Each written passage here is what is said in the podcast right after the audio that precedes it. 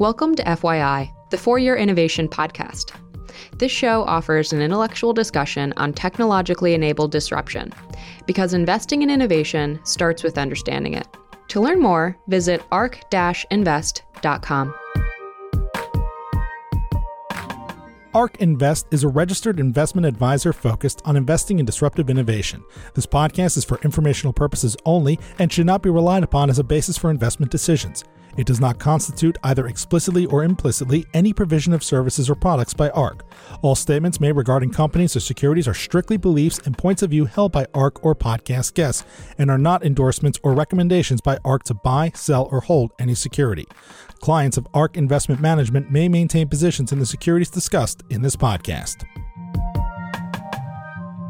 Welcome to FYI, the For Your Innovation podcast. Today, we are extremely excited because we have two very special guests, Dr. Bob Langer and Dr. Charlie Roberts. Dr. Bob Langer, if I put everything he's done into this intro, it would probably take the entire podcast. So I'm just going to put out a few highlights and we'll dig into a few things more when we get into the podcast. Bob is a trained chemical engineer, he's a scientist inventor, investor. Bob is a professor at MIT, and he's also a faculty member at the Harvard MIT program in health sciences and technology. He's also at the Koch Institute for Integrative Cancer Research. Bob has over 1,400 granted or pending patents. He also has over 250 patents that are licensed or sub licensed out to companies. He's one of the most cited people globally with over 371,000 citations as of today. And some of the discoveries he's most known for in the fields are within biotechnology, drug delivery systems, tissue engineering. Obviously, Bob has also started many successful biotech companies, including Moderna, and we'll dig into a lot of that today. And then Charlie, Charlie is a clinically trained entrepreneur. He's co-founded companies on both the therapeutic and diagnostic sides, and he's worked with some notable scientists, including Kary Mullis who's a Nobel laureate and inventor of the PCR. And Charlie is also a co founder of Freenome and an advisor to ARK Invest. So, welcome to you both. Sorry that was a mouthful, but lots of impressive things that have been done so far. Well, thank you very much. Thank you very much for joining. We're excited that you're here. Maybe we'll just dig in in the interest of time. So, one of the things that really stood out for me in looking at your bio was the patents. We just mentioned how many you have, which is really impressive, but also the amount of licensed and sub-licensed patents, which is over 250, and that's to different pharmaceutical, chemical, biotech, medical device companies. I'm a bit of a patent junkie myself. I have a few patents. I was on a patent review board. So I'd just love to hear about how you got into patenting and maybe some of your favorite patents that you can highlight or some of your favorite licenses that were accomplished. Sure. Well, I got into patents actually back in the 1970s we actually got the first patent at myself and Judah Folkman at Boston Children's Hospital. I still remember that's probably one of my favorites because I remember getting rejected five times and that everybody at the hospital said I should just stop because we were wasting so much money.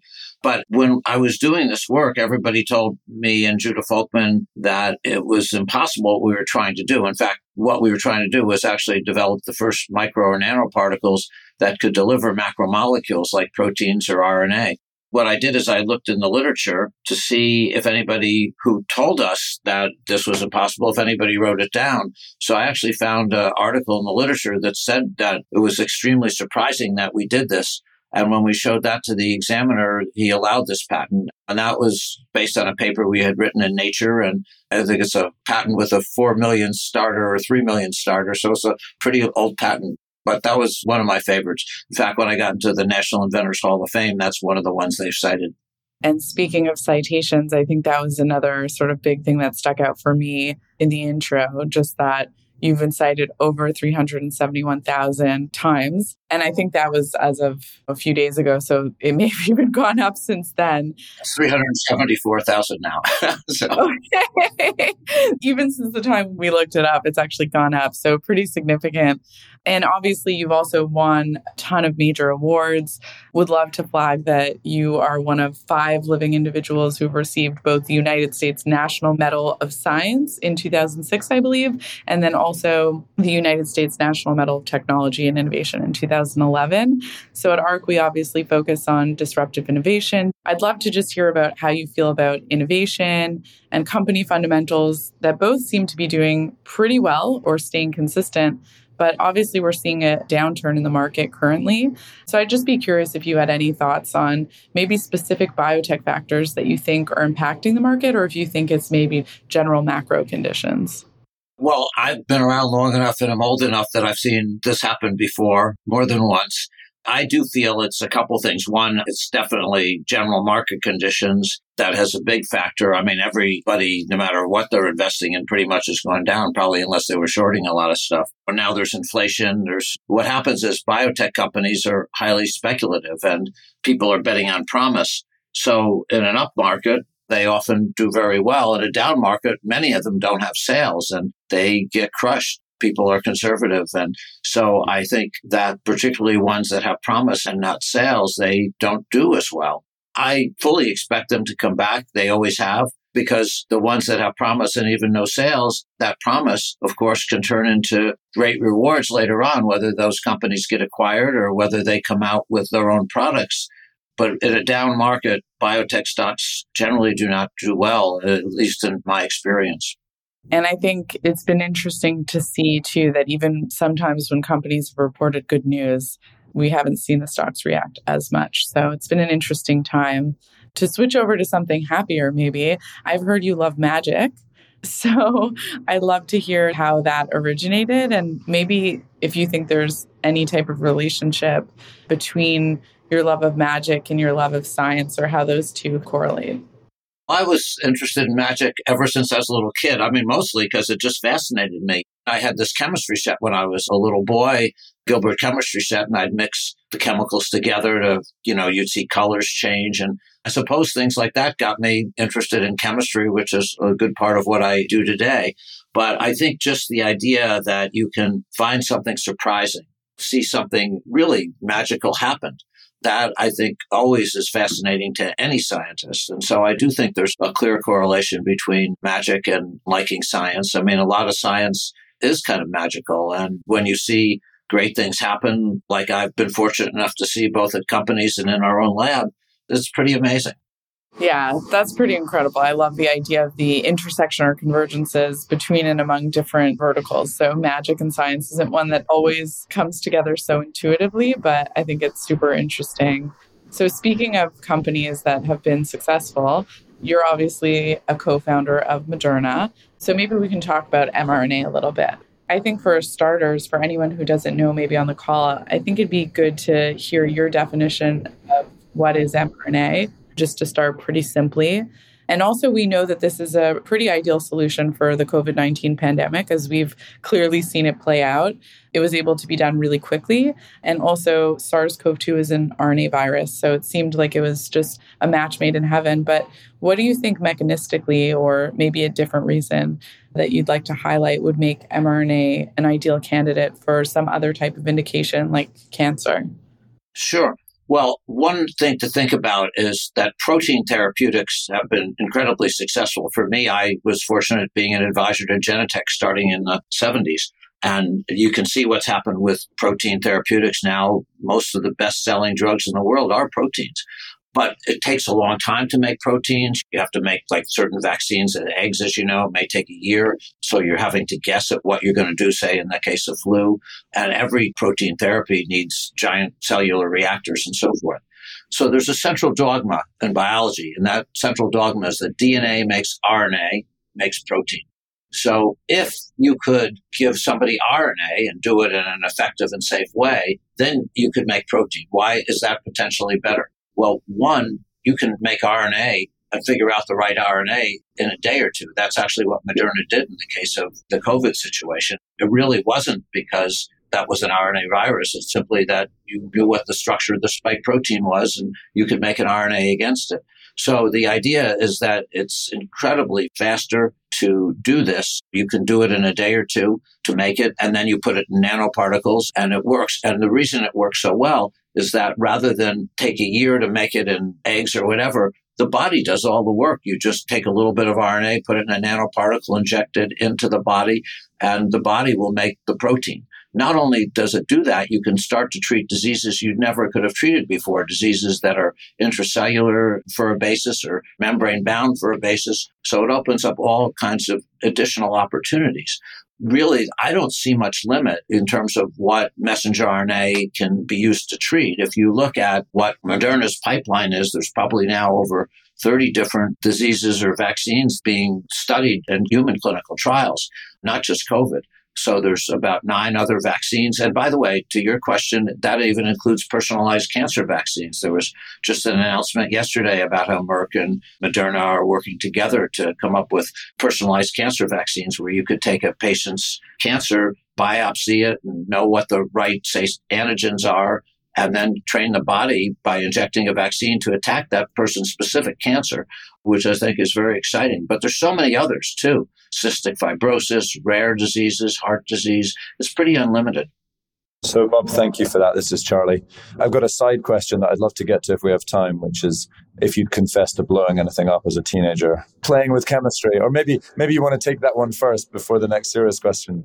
Sure. Well, I'll tell you a story along those lines, Charlie. You know, I remember reading about gunpowder, and my friends and I thought we'd make some gunpowder. And I think if I remember correctly, it was sulfur, carbon, and I think it was potassium nitrate. And I had two of those three, but then I kept trying to figure out how to get the other one. And I remember we did make it, but I don't think we compressed it right.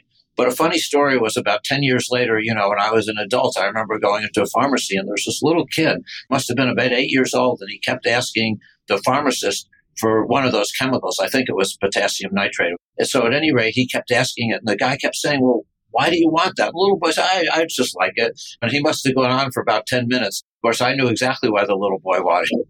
I love it. Well, my dad discovered my own gunpowder plot literally in one of our outhouses when I was a child when he went looking for his favorite breakfast bowl, which I had apparently taken. And it was my little stash of charcoal, sulfur, potassium nitrate. And it was just drying when he found his favorite breakfast bowl full of gunpowder. Well, I should have been talking to you, Charlie. well, thank you for that. Back onto the mRNA questions. Do you think there are certain indications that you believe will be very successful in the longer or midterm that you think would surprise others or where others have most pushback or debate? That'd be very interesting to hear. Well, I'm very hopeful that new cancer therapies will be one of them. You know, what I just mentioned, I'm very hopeful that for many reasons, I would love to see these personalized cancer therapies be added to the arsenal of molecules that can be used to treat cancer because it's such a terrible disease and because I think this idea is a very powerful approach. I mean, there's obviously others too, but that might fit into the criteria that you just gave. Thank you. And do you think there are any areas that almost certainly never will apply as mRNA? Do you think there are any blackouts there? Well, see, to me, let me try to answer it this way. Part of the issue is how well you understand the biology. I was just speaking to a very well known uh, pharmaceutical company uh, Monday night. They had a board of directors meeting and they asked if I could speak to them. They're one of the biggest companies in the world. And the chairman of the board said to me, he said, Bob, at Moderna, you guys, you come up with a cure for COVID or a treatment for COVID, the vaccine, in less than a year. How come you or nobody's done that for Alzheimer's? And I said, well, the big issue is in the case of COVID, you know what the issue is. It's a spike protein. You have a target, and if you block that, you can have a huge effect on the disease. Unfortunately, with Alzheimer's, in my opinion, the biology is not understood. So I think really the answer to your question, which is a great question, is when the biology is reasonably well enough understood, I think mRNA is going to be a great way to treat things. But when it isn't understood, I don't know whether it's mRNA or anything that's going to help you. You really need to understand the biology for a number of diseases. And until you do, yeah, mRNA won't help. And I don't know that anything else will either. Yeah, thank you. And is there anything you're excited about, new technologies or approaches on the horizon that you've seen that you think really will help us get at that causal biology of human disease that you think might change the game in the 10 year time frame? Well, I do feel some of the things that we and others are doing. I mean, again, this is just one example, like trying to recapitulate organs and tissues on a chip we're working with Li-Huei Tsai, one of my colleagues at MIT, and I have this fantastic postdoc from Stanford, Alice Stanton, and we're trying to create a mini brain on a chip, you know, really to recapitulate these things. And of course, if you can do that in vitro, and there's other people doing this kind of stuff too, you know, different kinds of organoids. If you can use them, you can do high throughput things, and that might greatly accelerate the pace of discovery. So I do think things like that will be helpful. They certainly provide a new set of tools. And other people too, like Gio Traverso and I have created a gastrointestinal tract on a chip. Both Sangeeta Bhatia and Linda Griffith at MIT have created livers on a chip. A couple of my former students, Milica Radisic and Gordana Vunjak, have created hearts on a chip. And there's companies like Quris and others that are creating even whole bodies on a chip. So there's all kinds of, I think, interesting work going on. Those kinds of things may really help. CELLINK also has created various things like skin on a chip. Sorry to continue going back to mRNA because whole bodies on a chip is certainly a really interesting prospect and one I've been thinking actually a lot about from the cancer perspective. A close family friend actually was using organ on a chip to try and look at what chemo he would respond best to. So the applications there I think are really really interesting. I don't know everything you guys are doing with the organs on the chip but would be interested to hear more about the applications there. Well, no, I agree with you. I think the applications, they vary depending on what we're trying to do at MIT and at a company, Vivtex, that Gio Traverso and I helped start. There, we're just looking at ways of it tremendously enhancing drug absorption for all kinds of molecules, whether they be complex molecules like RNAs to small molecules like vancomycin, but you can test tremendous numbers of excipients and develop strategies for greatly increasing the bioavailability of all kinds of drugs. In the case of the brain on a chip, they're looking at possibly new ways to affect Alzheimer's disease. In the case of hearts on a chip, various companies are looking at the drugs for toxicity and can you test whether it's going to be toxic? Can you test whether it's going to be effective? And so there's all kinds of things that you can do. Quris, the company that I mentioned that's doing a whole body on a chip, they're using artificial intelligence, collaborating with Merck on different things. Thank you. It'd actually be fascinating to hear your take on that. Obviously, Moderna has incredible data scientists and AI scientists. Do you think AI is living up to its promise and in the sort of time frame that you anticipated? And is it just steady growth as you'd anticipated? Or do you agree with some who feel that there have just been many false dawns and lots of disappointments in AI and drug discovery and development? Great question. Let me take a step back on AI. I think the big issue with AI is doing it right. You know, I think it can be very, very useful. But if lots of times people just say, you know, you can go to the literature, get all this data in the literature, put it in some program, and you'll get an answer. That's not going to be true. The problem is you have to have really, really good data sets where everything's done the same way with the right controls. And if you have that, then I think AI can be really, really useful. By the way, I'm saying this because I've learned it from AI experts like Regina Barzilay at MIT.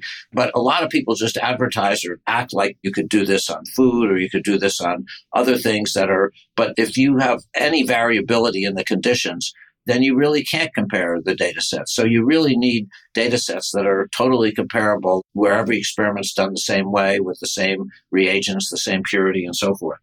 And given the changes you're seeing in that data generation process and the new exciting companies coming through, and indeed academic research groups, would you be happy to put your finger in the air and make a call as to what percentage of the overall clinical pipeline you think might have been at least significantly touched or even predominantly developed by AI in, say, the 10 year or the 20 year time frame? You mean in the future?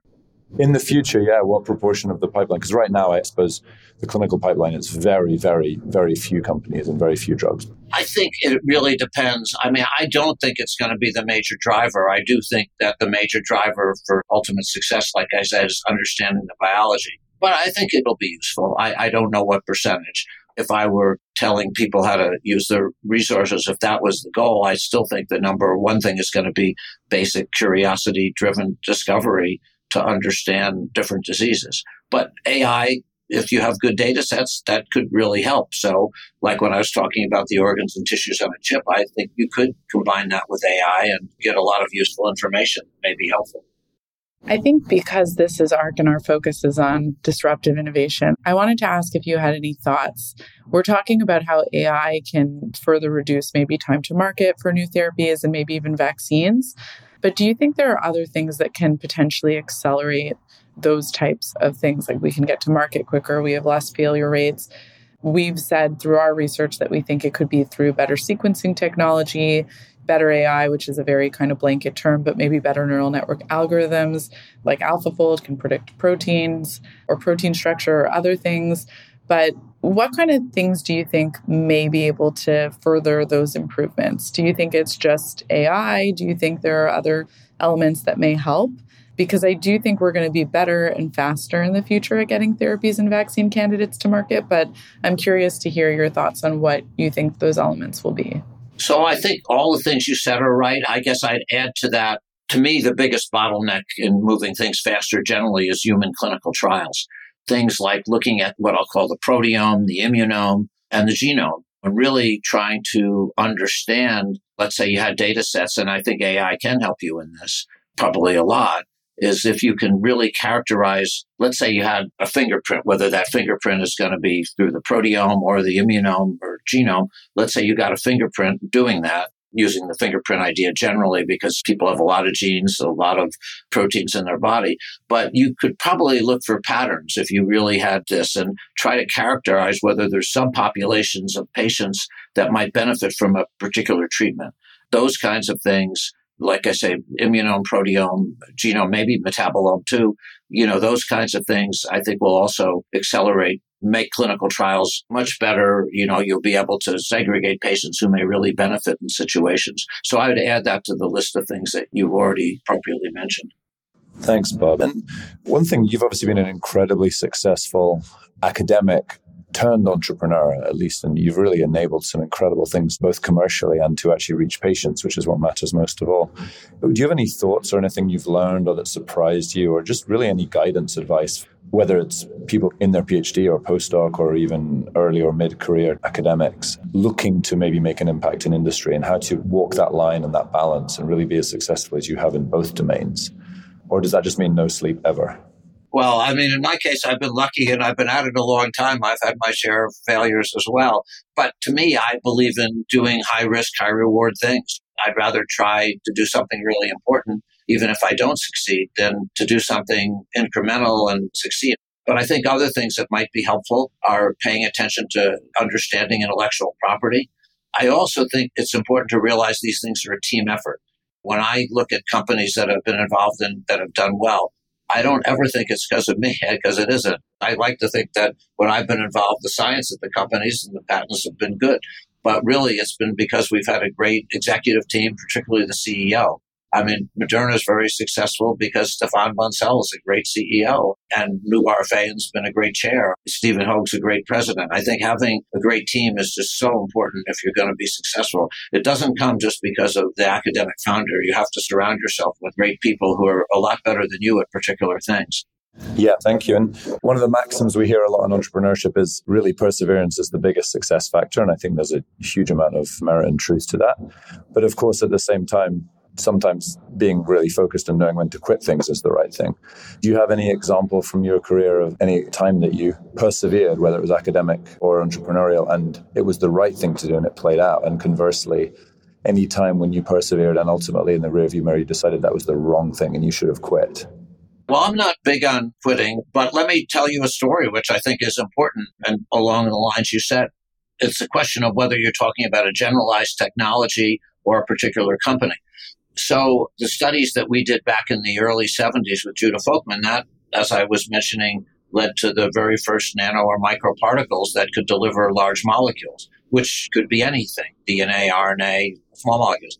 We've started various companies on that. One of those companies was Bind. I think the technology is very good, but the business people got a loan from a company, Hercules, and Hercules called the loan. And that forced the company to, well, I wouldn't say quite go under because they ended up selling it to Pfizer, but obviously it didn't do great. And of course, everybody after that said, you know, nanotechnology will never work. But I always felt that that was wrong. I mean, I felt nanotechnology in the right places would do well. And two other companies I was involved in, even though nothing had been approved at that time, and of course, the nanoparticles are all different. Lots of people made them, you know, make out of polymers or lipids, but El Alnylam One of my students, Akin Akinc, led an effort where they got Onpattro approved in 2018. And of course, the classic example now obviously is Moderna and BioNTech using nanoparticles. That's part of the whole basis of the COVID vaccines and will be the basis of many other messenger RNA therapies in the future. So I think the question is you can stop working at a particular company, but that doesn't mean that the general idea is bad. And in fact, the general idea I thought was great when we did it 50 years ago, and I still think it is today, but you might have to find the right application for it because all these things are platform technologies. Got it. Thank you. So to paraphrase, maybe just know where you are in this sort of stack and the layer of abstraction and how close you are to a true generalizable platform and continue to persevere there while you may kill individual projects and sub parts of the platform as you go if they just don't work yeah, that's fair. Or if you have enough time and money, if the science is good, I think you can get them to work. But what we all know in medicine is you don't get that many shots on goal. So some individual companies may not do as well because they don't have the money to try five different diseases or 10 different diseases. You mentioned a few things there, Bob, that I think were really interesting. So, one IP, obviously, as I mentioned, I'm an IP nerd, so I keep going back to IP, but from an IP perspective, we can use Moderna as an example, or we could use others. But thinking about the IP for Moderna, obviously there are different companies saying different things. Alnylam with the LNP, maybe a separate LNP dispute with Arbutus, Roivant negotiation or settlement or litigation, whatever you want to think of there. So how do you think about IP from like a strategic perspective? How do you think about enforcing your own IP, especially during the COVID pandemic? That was a bit tricky because enforcing IP there could be challenging. We even saw sort of with China some of the negotiations maybe went a little bit south during IP discussions. So just curious how you think about IP during a pandemic, during an endemic phase, if we want to use Moderna as an example or overall strategy for IP. Well, I think they're two different things. I mean, most of the time, I think you enforce your IP. In the pandemic, I think what Moderna did, I think was very thoughtful. You know, we had some of the earliest seminal patents and we went out of our way not to enforce it for several years because we didn't want to have any negative effects on anybody. Even now, we've made a point of saying, well, all of the co-vaccinations, we're never going to enforce it against them. On the other hand, if somebody really copies what you do and they're not in one of those places, then you do enforce it, or you at least say, well, to the other companies that are infringing, offer them the opportunity to license it. Right. I think that makes a lot of sense. You know, one thing that you touched on a little bit throughout the podcast, but one thing I wanted to highlight is your expertise in delivery. So, for mRNA vaccines, but for many other therapeutics as well. So I just wanted to touch on maybe thinking about LNP delivery or others, highlighting some of your inventions, entrepreneurships within the delivery sphere as well. Yeah, nanoparticles and microparticles are one. You know, I had the pleasure of working with Alkermes for many years. They acquired a company, Enzytech, that I helped started. They've gotten quite a few different microparticles approved by FDA for some of the major ways of treating opioid addiction, schizophrenia, for example. There's lots of others, drug-eluting stents. Our patents on that were licensed by Angiotech and Boston Scientific. So there's a lot of things, but I'm excited about some of the newer things. At Lyndra, we're creating pills that can last for a week or a month for the entire course of treatment. We came up with another pill that Novo Nordisk has licensed that can deliver large molecules orally. So there's all kinds of things in delivery. We're also creating self-boosting vaccines at MIT. We're starting a new company on that called Omnipulse. So there's a lot of things that we do in delivery that I hope have made a difference. I like to think, and I hope we'll continue to do so. Thanks, Bob. And maybe a last question because we should let you go. And this has been fantastic. Thank you so much as well as being an alpha academic and a company starter, you've also managed to balance this with being a family man and a dad. And do you have any thoughts or any lessons or takeaways for people considering that, both their career and their family life, and how to make that all work? Obviously, a juggling act. Well, that's a great question. What I did when I had to travel by myself, I would never be gone for very long. Like five years in a row, I had to go to Israel for something like an award or something like that. And I didn't use a hotel. I would just fly over, give my lecture or whatever, get on a plane. They have a 1 a.m. flight from Israel back to the U.S. I'd even have dinner with my Israeli students over there. So I was never gone very long. In fact, that's been something I did that was very important to me when my kids were little. I also would take them one on one with me on some of these trips Those I, of course, spend longer time. I have three children and I would take each of them. And the nice thing is now they're in their late 20s and early 30s and they still want to do those trips with me, even though some are married and so forth. So I think one on one time with the children on doing things is also very useful. And I also married somebody, my wife Laura, who's very straightforward. She always tells me exactly what she thinks. So I always know where I stand. And I think all those things have helped. A minimal hotel time away means minimal chance of your own kids making gunpowder while away. Yes. yes. Thank you. Bob, we know you have other commitments, so we want to let you go to them. But first of all, the 1 a.m. flight I've done from Israel, so you must have been very tired if you were doing that once a year. It's a tough flight. there's one advantage to being short. You know, when you're small, I'm about five six. So the only thing that's good about being short is it's very good for airplanes. Yeah, you can sleep better. I'm five four, and I still don't feel that way. But and then the only other thing I was just curious about was you mentioned you had students in Israel. Many, uh, there are professors everywhere. I mean, every one of the Israeli universities. Also, they've started companies. When I was over there the last time, about two dozen took me out to dinner. It was great. Oh, amazing. You definitely did something right if your kids still want to travel with you. And I definitely still want to travel with my parents. So, but Charlie and I just want to thank you. This has been super informative and incredible. And the work that you've contributed to the field has also really been remarkable. So, we thank you for your time. We know you have other commitments, and we think everyone will really enjoy hearing your insights. So, we appreciate it. Thank you so much. Great questions. I wish you both the best. Thanks so much. ARK believes that the information presented is accurate and was obtained from sources that ARK believes to be reliable. However, ARK does not guarantee the accuracy or completeness of any information, and such information may be subject to change without notice from ARK. Historical results are not indications of future results. Certain of the statements contained in this podcast may be statements of future expectations and other forward looking statements that are based on ARK's current views and assumptions and involve known and unknown risks and uncertainties that could cause actual results, performance, or events to differ materially from those expressed or implied in such statements.